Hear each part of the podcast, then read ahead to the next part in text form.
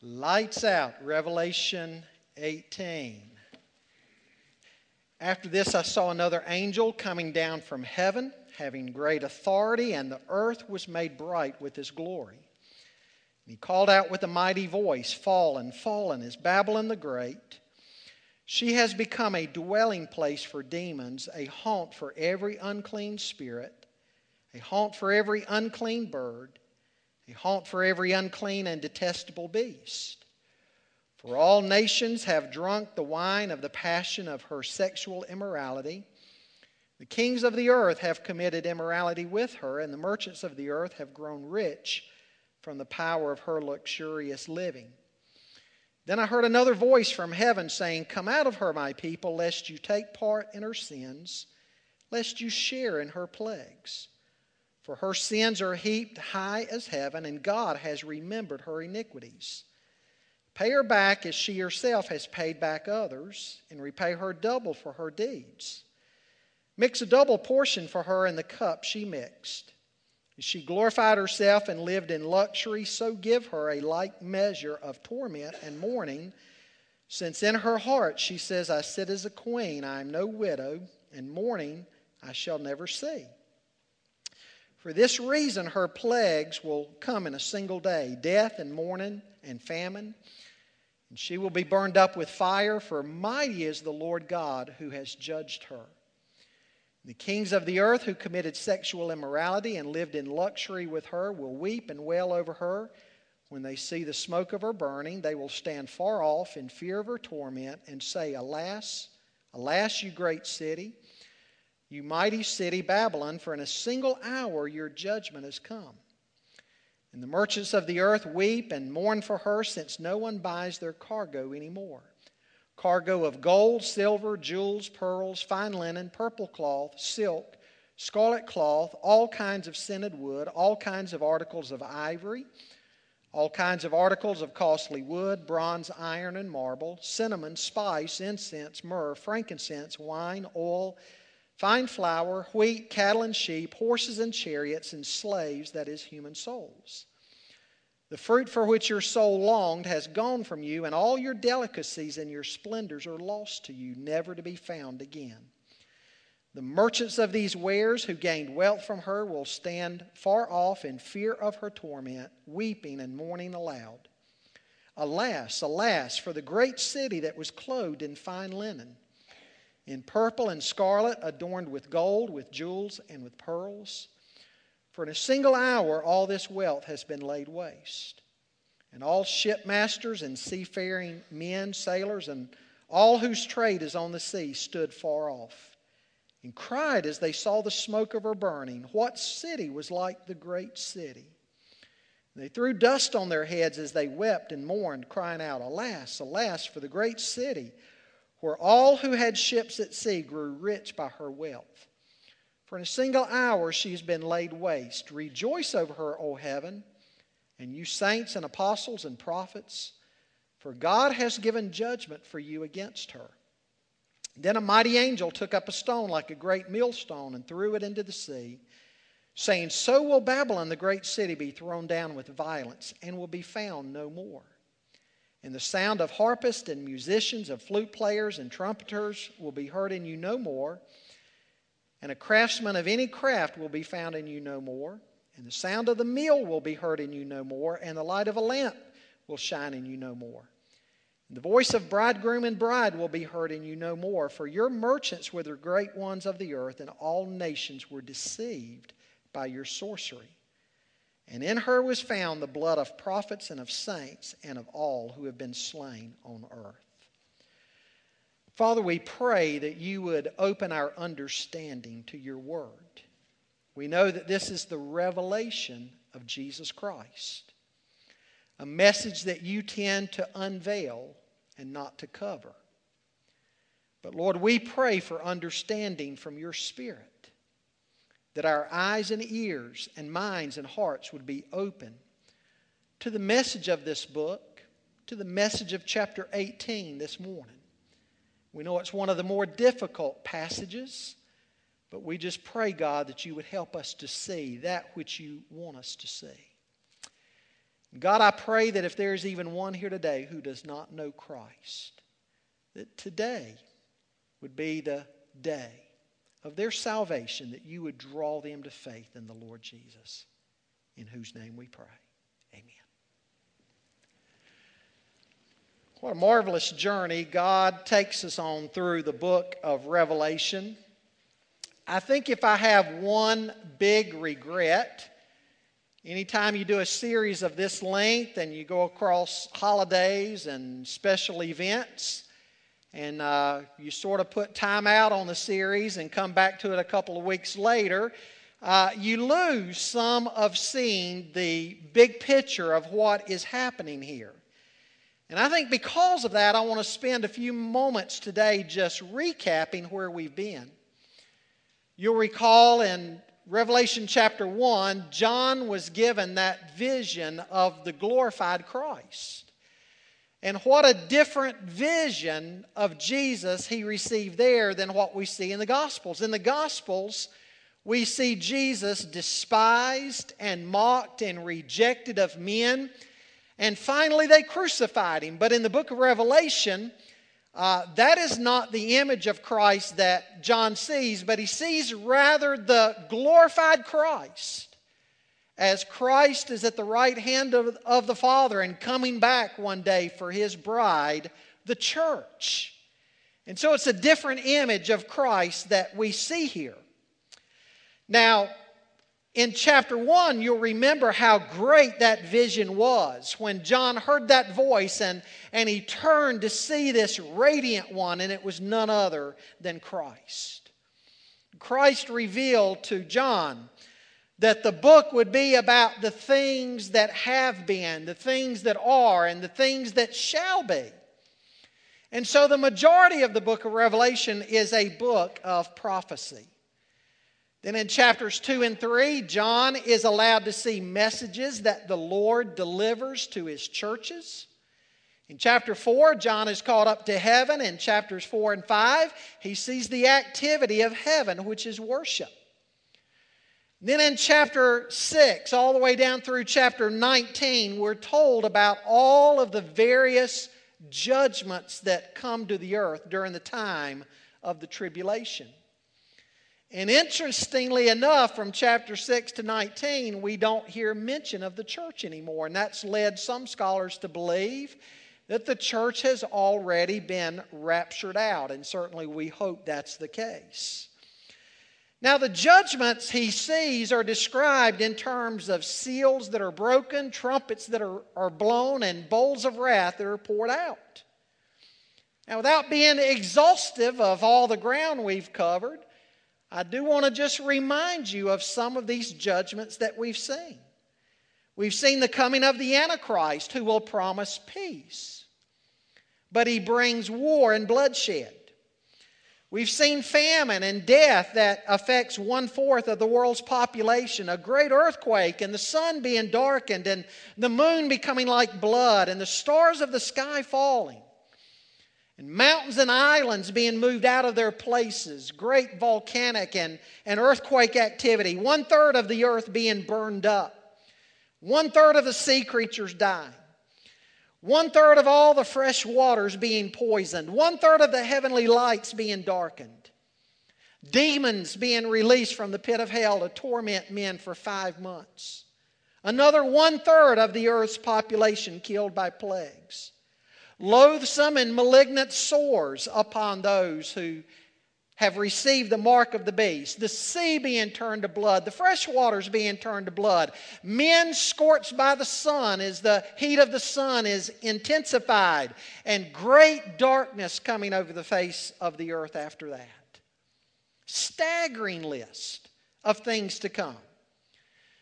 And that brings us back to where we jump in today. Chapter 17 and 18 are the wrapping up of the judgments of God right before he comes to establish his kingdom. And what we see in chapter 17 and 18 is the destruction of Babylon. Now, people ask, what's Babylon? Opinions divided over that. Some say it's the ancient city of Babylon that will be rebuilt and will be the very nerve center of the kingdom of the Antichrist. Others say it's a reference to Rome. They claim that the old Roman Empire, which has continued to live on in Western civilization, will be resurrected and more fully under the control of the Antichrist. Others say that Babylon simply stands for the world, wherever the nerve center of the Antichrist happens to be. And so Babylon could simply mean this present world system that is filled with humanism as opposed to seeking after God. Now, folks, however you take the meaning of Babylon, the outcome is essentially the same. It is mankind against God. It is mankind flexing his muscles against God and saying, God, we will have nothing to do with your rule over us. We're going to do what we want to do. Of course, Psalm 2 says God responds to that by He sits in the heavens and He laughs at the pride and rebellion of men and how men actually think that they can overcome God. Well, God has been judging the earth in chapters 17 and 18. He completes that judgment. We saw a couple of weeks ago, chapter 17, he destroys religious Babylon. Religious Babylon is that one world religion trying to mold all religions together under one system of tolerance, and it's going to be destroyed. Now, in chapter 18, we see the economic Babylon destroyed. During the time of the Great Tribulation, as the Antichrist comes to the forefront of things, nations are going to come together. There's going to be this one world or this global economy, and all of this is going to take place under the Antichrist. Everybody's going to be forced to receive the mark of the beast, and if anybody does not, they'll not be able to buy or sell or trade. Materialism is going to be just as rampant as it is today. And after all these judgments on the earth, the Antichrist is going to begin putting everything back together again. He's going to be viewed as a great world leader, but in the midst of it all, it's all going to come crashing down. That's easy to understand how that happens. You have all these natural disasters that God brings on the world, and all these wars and famines and pestilence and, and calamities, as chapter 6 to 17 points out.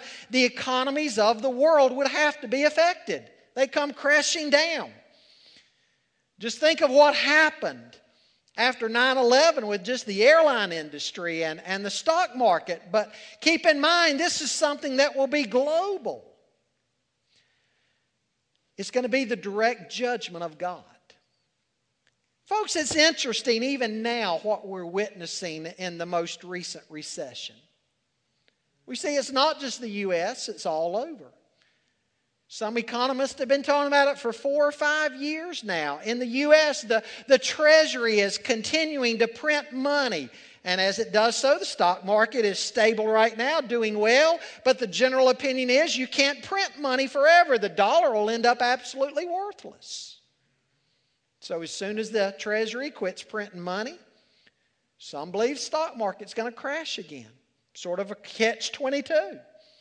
Keep printing it, dollar faces unprecedented inflation. Quit printing it, the economy collapses. Look at what's going on in Europe today. They're in a crisis there over not only debt but employment. In Greece, the unemployment rate among the younger generations in Greece is now more than 62% inflation rate. Spain's more than 56%. Portugal, 42%. Italy is at 40% staggering unemployment figures. And then the debt crisis that they're facing. And when they try to correct the debt situation, they have rioting in the streets. Well, what we see here in Revelation 18 is that the whole economy of the world is going to fail. John describes here what's going to happen economically when God turns the lights out. And it's the judgment of God because men have loved this world and the things of this world. They've loved money and materialism. And so God is striking at the very heart of what man has put his faith and trust in. What's man going to do when all that's destroyed? That's the revelation John is allowed to see. Look first with me the revelation in verses 1 and 2. In verses 1 and 2, he says, the angel says, Fallen, fallen is Babylon the Great. Folks, again, not hard to envision. Just think of what we've seen in the last hundred years. Uh, Black Monday, the stock market crashing. Some of you were little tykes when that happened. Again, just look at what's happened since 9 11. Imagine something that happens worldwide that affects everybody, not just one nation, not just one country or continent, but it's global. Some catastrophic event or series of events that affects the whole world. That's what John is being shown here by this angel. Some feel it's Jesus. I don't. Jesus is not described in the Word of God as an angel. Uh, I think this is probably Gabriel or, or Michael, a strong angel. And look at the message that he gives to John Fallen, fallen is Babylon the Great. This world system is presented like a, a, a, a queen that everybody went after and everybody had relations with, and now she's dead, she's gone, and, and everybody stands back and looks at Babylon, and they're astounded by what has happened. They can't believe what they're seeing. Most everybody in here remembers where you were in August of 1999 when breaking news came on that Princess Di had been killed in that car wreck in Paris. Most photographed woman in the world. And everybody was shocked. This great figure dead. Well, here John is seeing how this great figure, this world system that everybody has gone after, pictured here as this great queen that everybody's had relations with, all of a sudden she's dead, she's gone, she's collapsed and men are astonished. And then, secondly, beginning in verse 2, John is told the reasons. First of all, she's become a den of demons. Folks, in the, in the world at the end of time, we're told that demonic activity is only going to increase. Jesus encountered demons in his earthly ministry. Paul says in Ephesians 6 that we battle not simply against flesh and blood, but against principalities and powers in high places. Earlier in the book of Revelation, we saw how the, the bottomless pit was opened and, and God unleashed all these demons on the face of the earth who were allowed to torment men for five months. Man has followed Satan's scheme. Man has opposed God and followed Satan. And so, here, what we see God doing is saying, okay, I'm going to let you have a taste of Satan and his demons. And so he unleashes this on the earth. And then he says she's filled with immorality there in verse 3. It's surely a picture of the world even today. We can take it both literally and symbolically. Literally, if he's talking about immorality here, just think of how sex today is used to sell everything. I mean, pornography is big business these days in the U.S. alone. Sadly, one of our main industries in America. I mean, we think of companies like Exxon and Apple and all that, but one of the main businesses in America today, sadly, is pornography. Billions and billions and billions of dollars are made on that.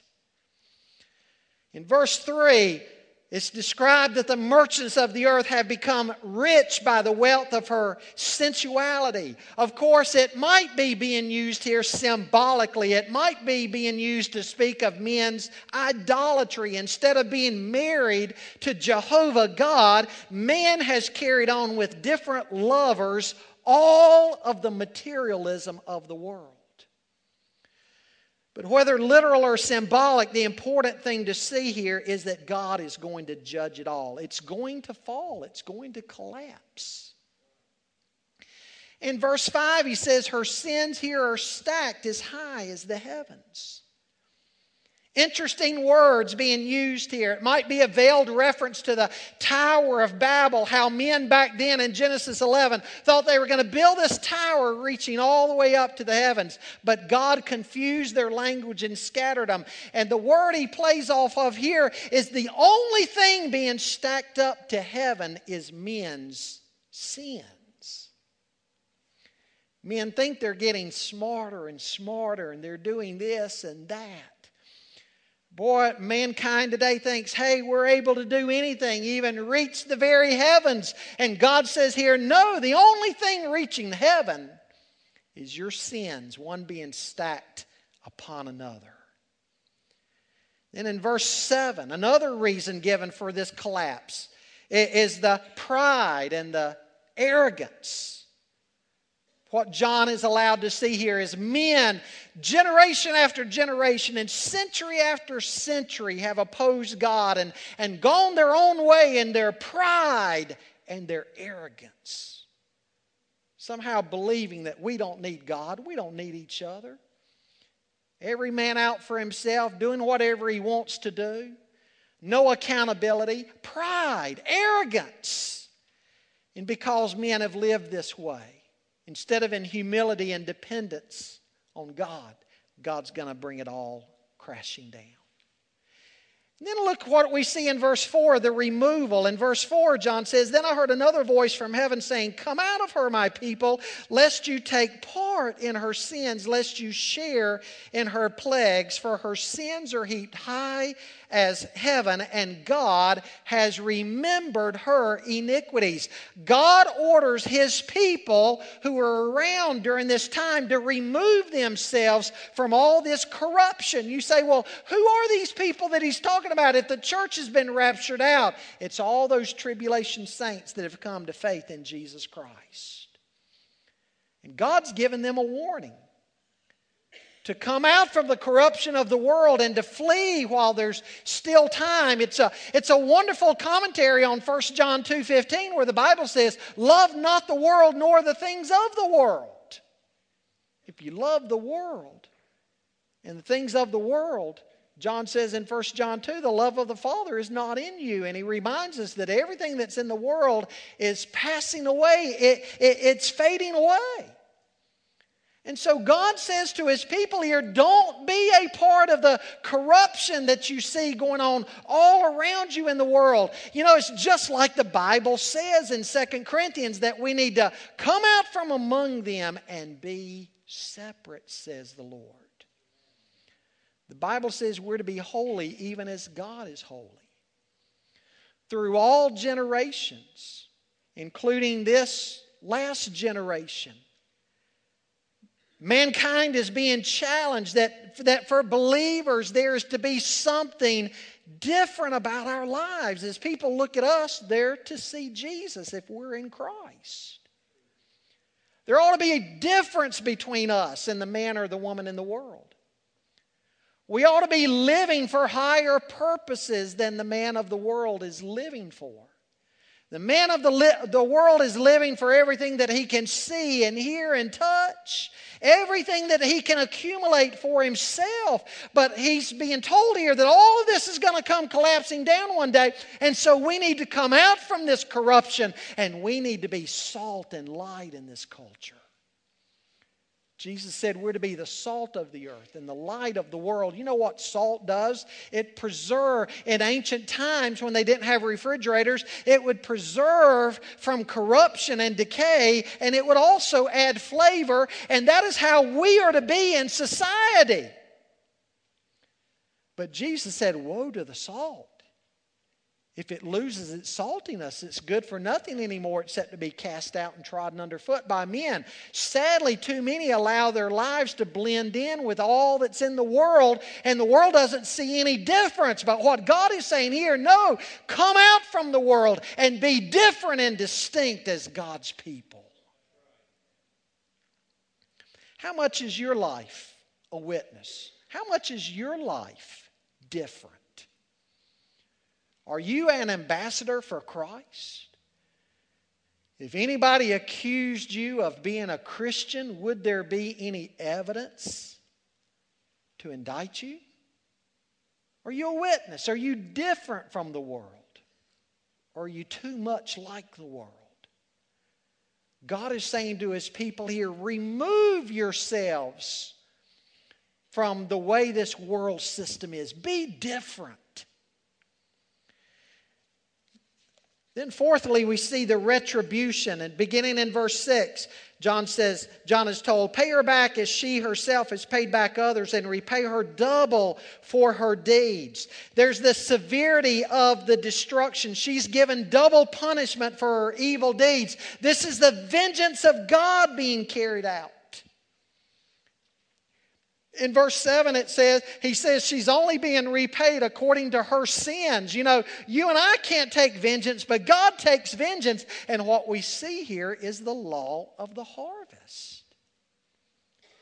Remember galatians 6 7 the bible says be not deceived. God is not mocked. Whatsoever a man sows that shall he also reap if you sow to the flesh, you're going to, of the flesh, reap corruption. You sow to the Spirit, you're going to, of the Spirit, reap eternal life. The law of the harvest. You know what the law of the harvest is? The law of the harvest is you reap exactly what you sow. You don't sow beans and reap corn. You sow beans and reap a harvest. You sow beans and reap a harvest of beans. You reap exactly what you sow, and, and she is reaping what she has sown. You reap more than you sow. You plant a tomato plant, you don't expect to just get one tomato off of that vine, but a whole bunch. You reap more than you sow, and you reap later than you sow. Farmers don't put their seed in the ground this morning and think by the afternoon or nightfall they're going to have a crop. You reap later than you sow. The law of the harvest.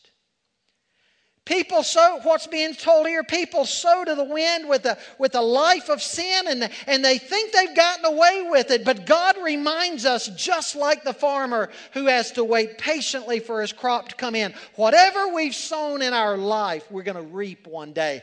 Just because we don't see the consequences of sin today doesn't mean that there's not going to be consequences. And so, what John is allowed to see here is the earth reaping exactly what the earth has sown. As people and nations go about doing whatever they want to do and not seeing the consequences of their deeds or actions immediately, and they think, hey, we're home free. No, not at all. John is told here about God's vengeance. Look at the suddenness of the destruction in verse 8 and, and, and uh, other selected verses in the text, how, how John sees all of this destruction coming in, in, in one hour. Fire comes from heaven and consumes the city in a single moment. As people are going about their life, sudden destruction happens. Here again, John's describing the global economic collapse, but it's just like Jesus spoke of with human life when he returns. He said, Two will be plowing in a field, one taken and the other left. The point is, when all these things begin to happen, they'll happen so quickly, so suddenly that there'll not be time to go and get right with the Lord then. Men think they have all the time in the world. And we don't. The Bible reminds us that life is but a vapor. Destruction comes suddenly. Folks, we need to see that there is no security in this world itself whatsoever. Whether it's life itself, whether it's the wealth of nations, one day God is going to swiftly bring it all to an end and there'll be no remedy. And imagine those who stand before God in that day and their life has all been invested in only the things of the world, and they have nothing to show for their life. How sad. But that's what John sees here. Fifthly, I want you to notice the reaction. Beginning in verse 9, it says, The kings of the earth who committed sexual immorality and lived in luxury with her will weep and wail over her. When they see the smoke of her burning, they'll stand far off in fear of her torment and say, Alas, alas, you great city, you might city, ba- mighty city Babylon, for in a single hour your judgment has come. Folks, there's great remorse by the unsaved. Great remorse by the unsaved. The merchants of the world crowd, alas, alas. And look, look at what they crowd. In verse 11, he begins pointing out that, that there's nobody else left to buy their goods, and they mourn. And all the way down through verse 19 here, John sees them weeping and mourning because everything they've trusted in is gone. In verse 12, all these various things are listed, whether gold or jewels or land or, or cattle. What John is being allowed to see here is not just one segment of the economy collapses, but every segment collapses. And again, global, all over the world. Everything comes crashing down. Imagine lost man who's put all his eggs in one basket, the wrong basket, the basket of the world. And now, standing before God in judgment, he has nothing, absolutely nothing left. Nothing. Everything he's ever lived for is gone. Well, not only great remorse by the, un, by the unsaved, but great rejoicing by the saved. In verse 20, he says, Rejoice over her, O heaven, and you saints and apostles and prophets, for God has given judgment for you against her. God tells the redeemed of the Lord to, to rejoice because their redemption draweth nigh. The world has despised them and mocked their faith and tried to silence them, but God has great things in store for His children. Great reward.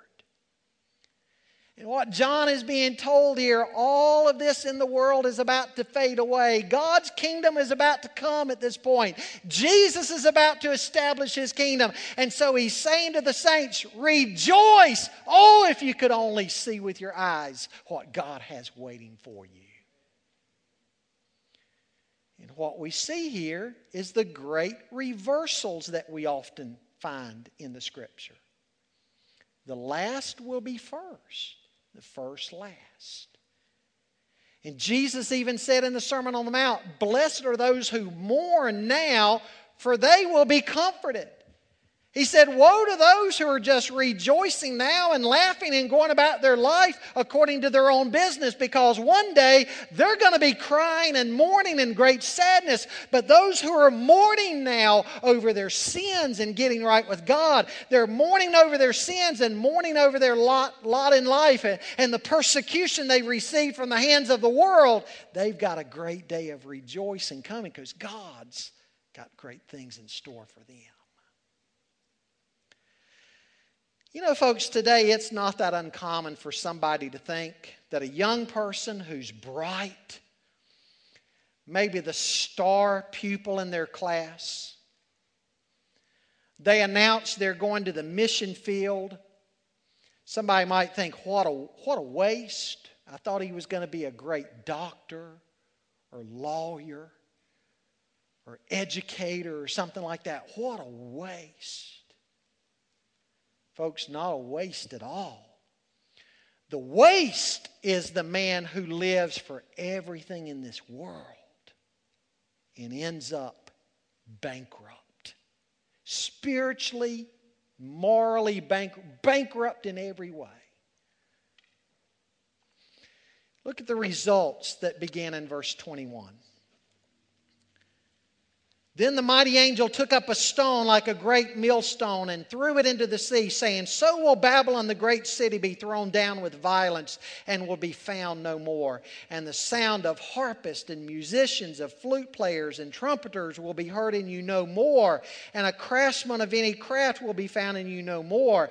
And the sound of the mill will be heard in you no more. And the light of a lamp will shine in you no more. And the voice of bridegroom and bride will be heard in you no more more. You see what's happening here? No music, no industry, no light, no joyous weddings. What's John describing taking place here? He, he is describing the whole earth kind of coming to a standstill when all these things happen. Again, I think of 9 11, how the airline industry just came to a standstill after Katrina's or Sandy's, how things come to a standstill. Can you imagine all of these catastrophes happening all over the globe? Everything just sort of grinds to a halt. That's what John sees. Everything. Now, folks, this is not science fiction that John is talking about here. This is the revelation from Jesus Christ that Jesus gave John to show to his saints. And it's all going to come to pass, just like he said. I think of that statue in the book of Daniel, all the kingdoms of the world being described in that statue. And then that great mountain comes and smashes them all to dust. The kingdom of Christ that destroys all the kingdoms of the world. That's what John is seeing here in Revelation 18. Again, what a powerful commentary on 1 John 2:15. Love not the world nor the things of the world. I want to give you three quick lessons in closing. Lesson number one Christians are not told here to forget about all their responsibilities in the world. Folks, the Bible tells us that while we are here, we are the salt of the earth and the light of the world. We will do the unsaved no good if we simply remove ourselves from everything in the world. We're to work for the best schools, for the best businesses, the best homes, the best governments. Where did anybody ever get this crazy notion that Christians don't even ever need to be involved in politics of any type? What, you just want to turn over the management of the world to unbelievers? The Bible says we're to be involved in all stages of life while we're here. But we just realize that while we're here, we might not, we, we're, we're not, we're in the world, we're just not to be of the world. We have a different kingdom that we're looking forward to. Second lesson this world is passing away. Folks, if you are investing everything you are and everything you have in this world, you need to feel sorry for yourself over that and you need to repent. This world is not your home. It's not my home. This world is not our permanent place. This world is passing away. Too many are trying to invest in the things of the world, and, and they're not even giving God a second thought. And again, one day, everything they've spent their time and energy and resources and talents on is going to be for naught. How sad. That brings us to our third lesson. Don't waste your life. What are you doing with your life? Life is a precious gift. Where are you investing your time and resources and talents? Don't only have eyes for that which is visible, what is seen. If so, you're going to lose everything. And in the meantime, you'll be wasting your life away on what will not last. Folks, the Bible tells us to see the invisible, the unseen, and invest there. Remember what Jesus said about that? Don't lay up for yourselves treasures on this earth, but lay up for yourselves treasures in heaven. Don't waste your life. God's got a perfect will for your life and my life. God's got a mission and a ministry for you and me. He's got work for us to do. And we need to invest ourselves first and foremost in what God wants to do around us and in and through us. That's a life well lived. To be able to get to the end of life, like Paul said, I've kept the faith. I've finished my course. And in the future, there's laid up for me this great inheritance. Live that way. Don't waste your life. And I would say to these precious young people at, at their age, right now, get in the habit of every day surrendering your life as a living sacrifice to the Lord. Mamas and daddies might have a plan for you. Teachers might have a plan for you. Business leaders might have a plan for you. But always remember, God's got a plan for you. When God turns out the lights on the world, what state are you going to be in? What state are you going to be in? Do you need to come to Christ today if you don't know Him, if you've never been born again? You've never been transformed from the inside out by the Spirit of the living God. Oh, you might have religion and joined a church. You've gone through all those steps, but you've never been transformed. You've never been born again. Isn't it time that you ask God to convert your soul? As a believer, live with the right focus. It may be right now that you would admit, you know, Lord, it's easy to go astray in this world, and I've allowed my life to get off focus. And I need to have you this morning to redirect my focus. Would you stand, please? As you do, our hymn of invitation is going to be on the screens. If you need Christ in your life, come forward. I want to pray with you about that. Others here that'll pray with you. Maybe you just want to come to this altar and say, God, my life has gotten off focus. My life has become too much a part of this world. And I see here in Revelation 18 that you're going to bring everything in this world crashing down. Lord, help my life to not be about this world, but about you. If you need a church home, you come forward and make your wishes known. You know, everything we read about, about God's work in the New Testament, we see the people of God joining together in a church family and carrying out their ministry to one another and mission to the world through a church family. You need a church home where you can worship and serve.